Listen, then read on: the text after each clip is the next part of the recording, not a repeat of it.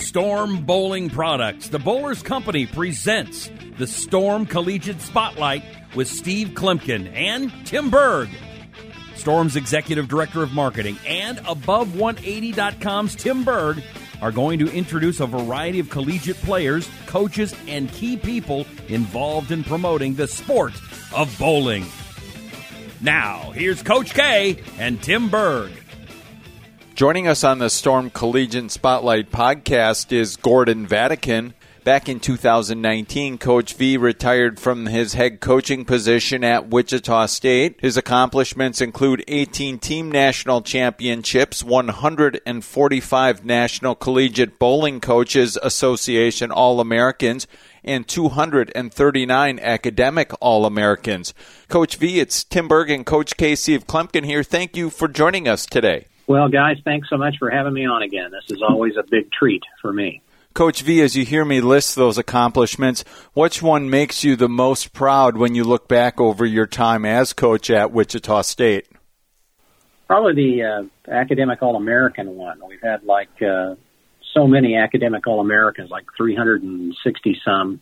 Uh, you know, our grade requirement uh, at the USBC level is pretty high, 3.5 cumulative GPA. Uh, so, in other words, you've got to have that GPA up there continuously uh, to get that honor. So, uh, pretty proud of that. Now, one of the one of the things, uh, Coach V, as far as uh, I don't say philosophies, but I guess maybe that is the, kind of the right word for this, um, has been you know looking into ways to improve or change or evolve. I think is maybe a word that you've used as well too, as far as the Shocker bowling program. Um, and while I was there, and it has been a few years now, I will admit it's been a few years. Uh, yeah. But from from when I started, even just in that short amount of time, the couple of years in the program, we were always uh, looking at uh, in, in changing uh, our own philosophies on what we were doing, whether you know, dependent on uh, what type of practice we were going to have, or if we were going to be working under certain uh, people, working on mental game, working on physical game, lane play. The, the Monday classes that we had, those the education classes, were always uh, very valuable. Um, how much have you seen? Uh, I mean, you were we were looking at forty plus seasons, right? I mean, how much how much did you see it change? Uh, and how much evolution and how frequently did that happen, and what were some of the more notice, noticeable and memorable big changes uh, throughout the throughout your career there? Well, you know, we had uh, we had very little direction when all of this started. Uh, you know, there was no paid uh, full time coaching anywhere, and uh, that's pretty much anywhere I think uh, in our country, or almost maybe very little internationally until we were fortunate enough to be offered full-time coaching jobs, and that was in 1996. So prior to that time, we were just uh, we were running by the seat of our pants. My job was to run our mm-hmm. recreation center facility, as you know, Steve, and and mm-hmm. uh, that was a huge amount of time. So. 90, 1996, the president uh, and the director of our student union basically said, let's make this a full time position. Let's let you have an assistant coach. Let let's let the rec center be run by a full time manager and assistant manager. So in a very rare rare move, we split two positions into four positions. That doesn't happen much on a college campus, and I think it was good for the coaching profession because we saw an awful lot of uh, full time college coaches that began to uh, show up at intercollegiate bowling programs across the country. So that was that was kind of a um, a tipping point in terms of running a real program. But up until that time, we were on the seat of our pants trying to do double duty. And at that point, we, we learned the hard way over a lot of years what not to do and what to do. Made a lot of mistakes. There wasn't really a, um, there really wasn't someone leading the way for us. We had to learn that as we went. We were only driven by the belief that we did not want to fail. We did not want to mm-hmm. fail. We wanted to learn. We wanted to get better. Uh, and we were tremendously disciplined towards that. So things like codes of conduct and picking team captains and things that might be common in sport generally were things we learned the hard way as we went along. And coach, along those same lines, as teams now are dealing with the COVID pandemic and the new guidelines and regulations, Yeah. and, and it's not going away. We we can see that as as variants are, are popping up again all over the place, hotspots all over the place. Can you recall anything during your coaching career where you had anything similar, where you guys were forced to pivot and you might not have players, and just the the unknown that teams are going through now when they when they uh, are, are planning on chewing up on the lanes?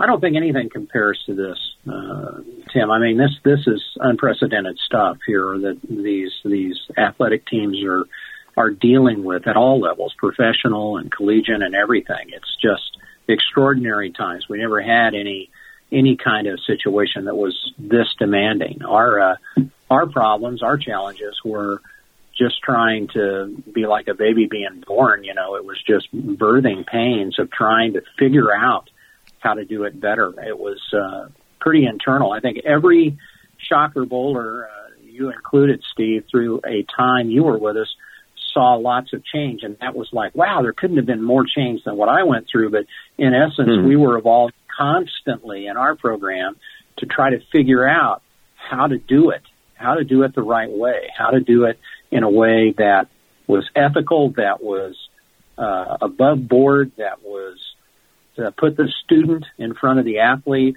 Uh, how could we teach at a high level? We just had this belief that everything we did could be better. And we made every year our goal is to try to improve every facet of the program, like the educational sessions, our practices, our tournament schedule, our fundraising, whatever it ran, whatever it was, we were never satisfied, I guess. And if I had any skill at all in that, it wasn't so much that I was a mastermind and saw a great pitcher.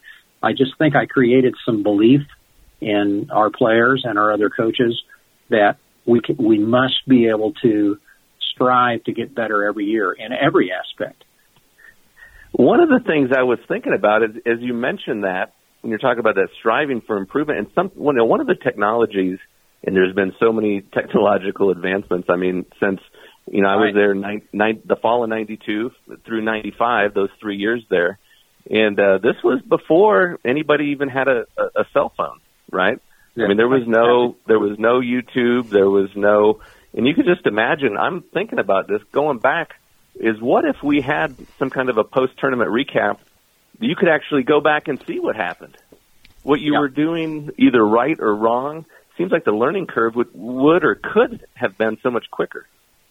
Well, it's an unprecedented time in learning. I mean, there's a lot of uh, pot shots at social media and the internet generally, but you got to think uh, to a certain extent you could take a stance of the technology. We're in a golden age, age of technology. We're able to we're able to explore things and look at things, especially in our sport, that we never had access to before. Uh, just just all of the technology that's on the lanes with the the lane dressing equipment and the bowling ball changes and you know all of the the video analysis work and CATS programs and torches and all of the things that continue to be developed. You would have liked to have had them developed back at that time, but that was technology pushing quicker learning, better learning. And what you've seen is a lot of great players that are probably better now than they ever were uh, back in the time when we didn't have that technology. Now, one of the things I'm thinking too, and this is, I mean, you look Chris Barnes. You've heard the name Coach V. You've heard of Chris Barnes.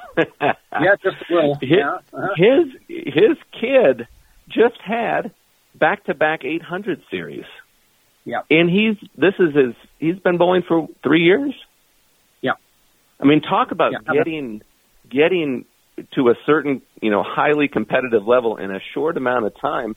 I don't know if some of that is is his technique being a two-handed player. Can you get better quicker or is it having Hall of Fame parents that have all the knowledge and you're just ready to accept it? What I mean, how does that happen?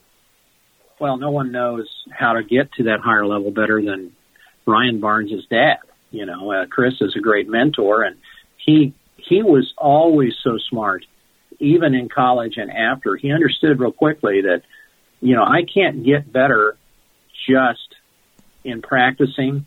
I have to compete, and I have to compete a lot.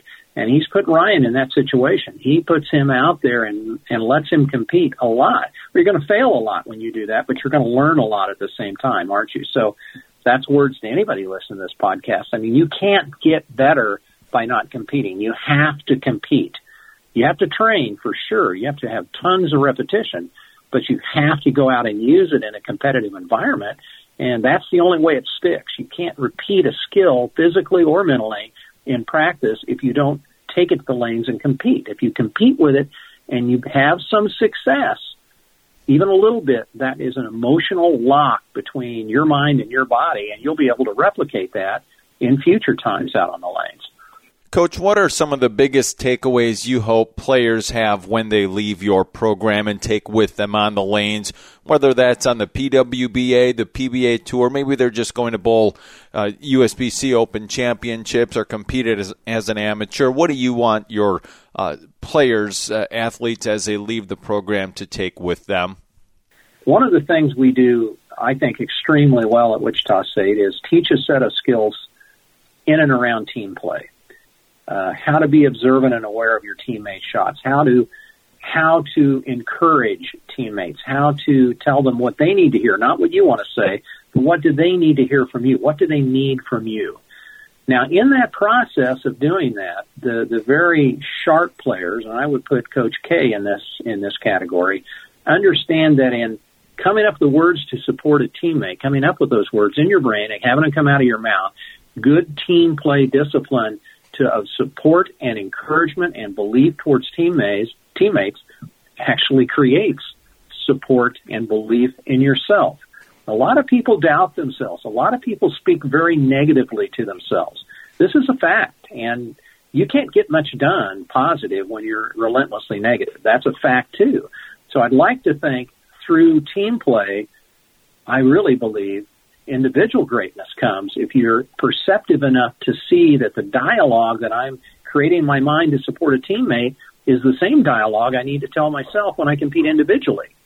So this is this is not rocket science here, scientists here. I mean, we just mm-hmm. studied it. We just looked at it. We understood that what we do to encourage ourselves is the same dynamic that we encourage teammates with.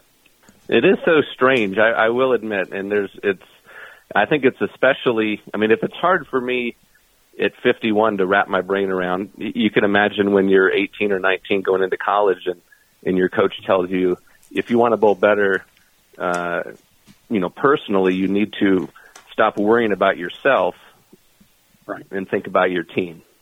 Oh, what a great comment. Yes, very true. Very true. Get out of your own way by putting yeah. all your effort and energy into the people you're bowling with uh, some amazing things start to happen there when you're when you're that observant and that aware. What happens when it's your turn to get called on to go into the lineup? You've thrown every shot because you've watched every shot. You've been in tune with every shot. You've been bowling every shot. Hell, I know exactly where to stand. I know what ball to throw. I know what speed and angle and release. I know what to do. But if you're if you're sitting back in team play, waiting for the coach to tap you on the shoulder and say, "Okay, it's your turn," you're completely unprepared. You're cold coming off the bench. You can't make a shot. It's like, well, where, where's everybody standing? What, what ball are they using? Uh, they, you have no idea if you're not dialed in to what's happening. That can apply to individuals. You're dialed in. So you can support the people on your pair that you're bowling with. I've seen that happen time and time again with people who could have been negative in our program, but learned after they left the program. I like the idea of positivity when I play. It makes me play better. Let me control the environment. Let me encourage the people on my pair so I can be encouraging myself and play better. It sounds crazy. It's not crazy. It's it works. And this is team. I mean, team competition. We're, we're talking about this on the collegiate level, but one of the cool things and one of the biggest team achievements there is is, is winning the title at the the USBC Open Championships, or at the time you were fortunate enough to win an eagle in the team event in Wichita. The video just had surfaced fairly recently, and I enjoyed going back through and watching that. What was it like for you, and what was the difference in terms of winning a championship on that level with you as a player versus being one as a coach? Or was there any difference? Oh my! Well, it's it's a very special memory. I will say one one thing before we talk about that is one of the little known facts about uh, my time with Wichita State is we had 37 people in our program that went on to win ABC or USBC Eagles. Wow. Now, to me, that's a statement again of team play skills are transferable. We've had put together teams of ex shocker bowlers that have gone on and won Eagles. And I, that's one of the things I'm really proud of because team play is critical in that event. Uh, I think we know that, especially in the team event. Uh, it was for our team back in 88 and 89. We had that little blip there where we played very well, won the team all events in 88, won the team event in 89. That was an amazingly, uh, it was a confluence of events that came together in 1989 and seeing that tape recently because it's been put up on YouTube. Uh, I don't even know if I'd ever really seen it in its entirety before. It brought back all the memories, but I think for Coach Lewis and I, Mark Lewis. Uh, we were both on the US, both on the U.S. team at that time, and uh, that's kind of amazing in and of itself. But we just went to the Olympic Training Center, just got back before that team event. We had just got back. And it was the first year that Fred Borden was the head coach. And Whoa. if you if you've been around Fred any, and, and some listeners probably have, he's inspirational. Still at his age now, he is just he's a treasure to the sport. And we had never been around anyone like that. And we kept him up. We were there like eight days. We kept him up every night till 2.30 in the morning, picking his brain. we were up at 6.30 in the morning. Lewis and I were just pumping him for information. And I'll tell you what, all you did there, and Steve, you've been there. I mean, it's just mm-hmm. you go eat and you go bowl and you you talk about bowling. You learn about bowling the entire time. We were as sharp, as razor mm-hmm. sharp as two players could have ever been. So we walked in there and it was like, man, let me at him. This is going to be fun. I don't think I've ever had as much fun as a bowler uh, than that 89 event. It was in our hometown. There was a mm. Wichita. It was in Wichita. There was no, there was a build up to the tournament because Wichita, as you know, is a good bowling city. And back then, the local paper promoted the heck out of this, the TV stations. We had the bleachers. Incredible. Bowlers never get this, you know, you never get to play mm. in front of a crowd like a like a basketball game or a football game. We had a crowd of several thousand people there because it was opening day. It was the opening squad, and we shot uh, just enormous, thirty-four eighty-one. Uh, no one had ever shot. We start out with twelve thirty-two. No one had had twelve hundred in the history of the ABC tournament up until that point. No one had shot more than over thirty-three hundred. So what we did was just kind of a magical night. It was just. Uh, it, it, it's just incredible. Now, certainly that was the start of uh, high scoring at the USBC championships. There's no doubt about that. The scores have gone up tremendously since then. But they had put together an ideal facility. Uh, the scores were high throughout that event. So it was just when we turned around, the crowd of 4,000 people were giving us a standing ovation. I get chills mm. saying that. That doesn't happen to bowlers. Happens mm. to football players, baseball players, doesn't happen to bowlers. And that was what we experienced that night. And we had to salute the crowd because they were there mm-hmm. to watch us. It was nuts. I mean, I, I, I just, uh, I can't tell you how thrilling that was. And who knows at that point? It's the first day of a hundred day tournament. Who knows if that score is going to hold up? And luckily it did. Uh, but uh, it's one of those memories as a bowler that's probably one of the highlights of my bowling side of my life. Coach, as we wrap up here, what advice do you have for that collegiate coach who's listening to this and maybe they're new on the program, maybe they're just getting things started, or maybe they've been at it a few years? What are some things that you would advise them to do as they get their program off the ground? One of the first things is maybe this is evolving a little bit, but Steve knows we developed a philosophy, uh, learning, working, being loyal. We're, over many, many years of doing this, it all came back to those three things. Are you going to work hard? Are you going to learn in the classroom on the lanes? And are you going to be loyal to what you're being shown? Uh, these are the three qualities for us that typify the player that got the best out of our program and what it had to offer. So crystallizing the philosophy of what you believe in at the same time have a philosophy, have something that you you truly believe in, and that may change as you get more experience down the way. Awesome. Well, well, great stuff, and thanks so much, uh, Coach V, for joining us today. I wish we could uh, chat more. We could almost have, for me personally, we could have a whole podcast uh, just on the 1989 team event. Uh, there, I mean, it was you, you could really see the the way when you get a team working properly in kind of the communication, the body language, the right. enthusiasm for each other. Right. I mean, that's that's something yeah. that's just so neat, and I would encourage all of the listeners to just hop on YouTube right now. Uh, just just go on there and just search out uh, Chilton Vending 1989 uh, ABC Bowling Tournament, uh, the team championships there, and uh, you will be in for a treat. I tell you what, the the two and a half hours or so it took you to bowl, will, the time will fly by watching that. And uh, I got to tell you, Coach, you had some great moves on the lanes, and Coach L, I mean, he was a high flying guy after every strike, wasn't he?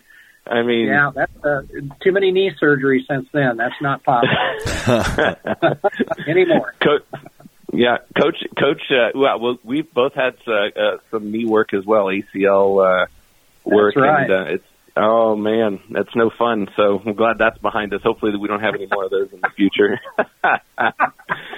well, Coach V, thank you so much for joining us, and thanks for all you've done for the sport. It's just uh, just, just awesome. Well, appreciate the the conversation. Anytime. Thank you.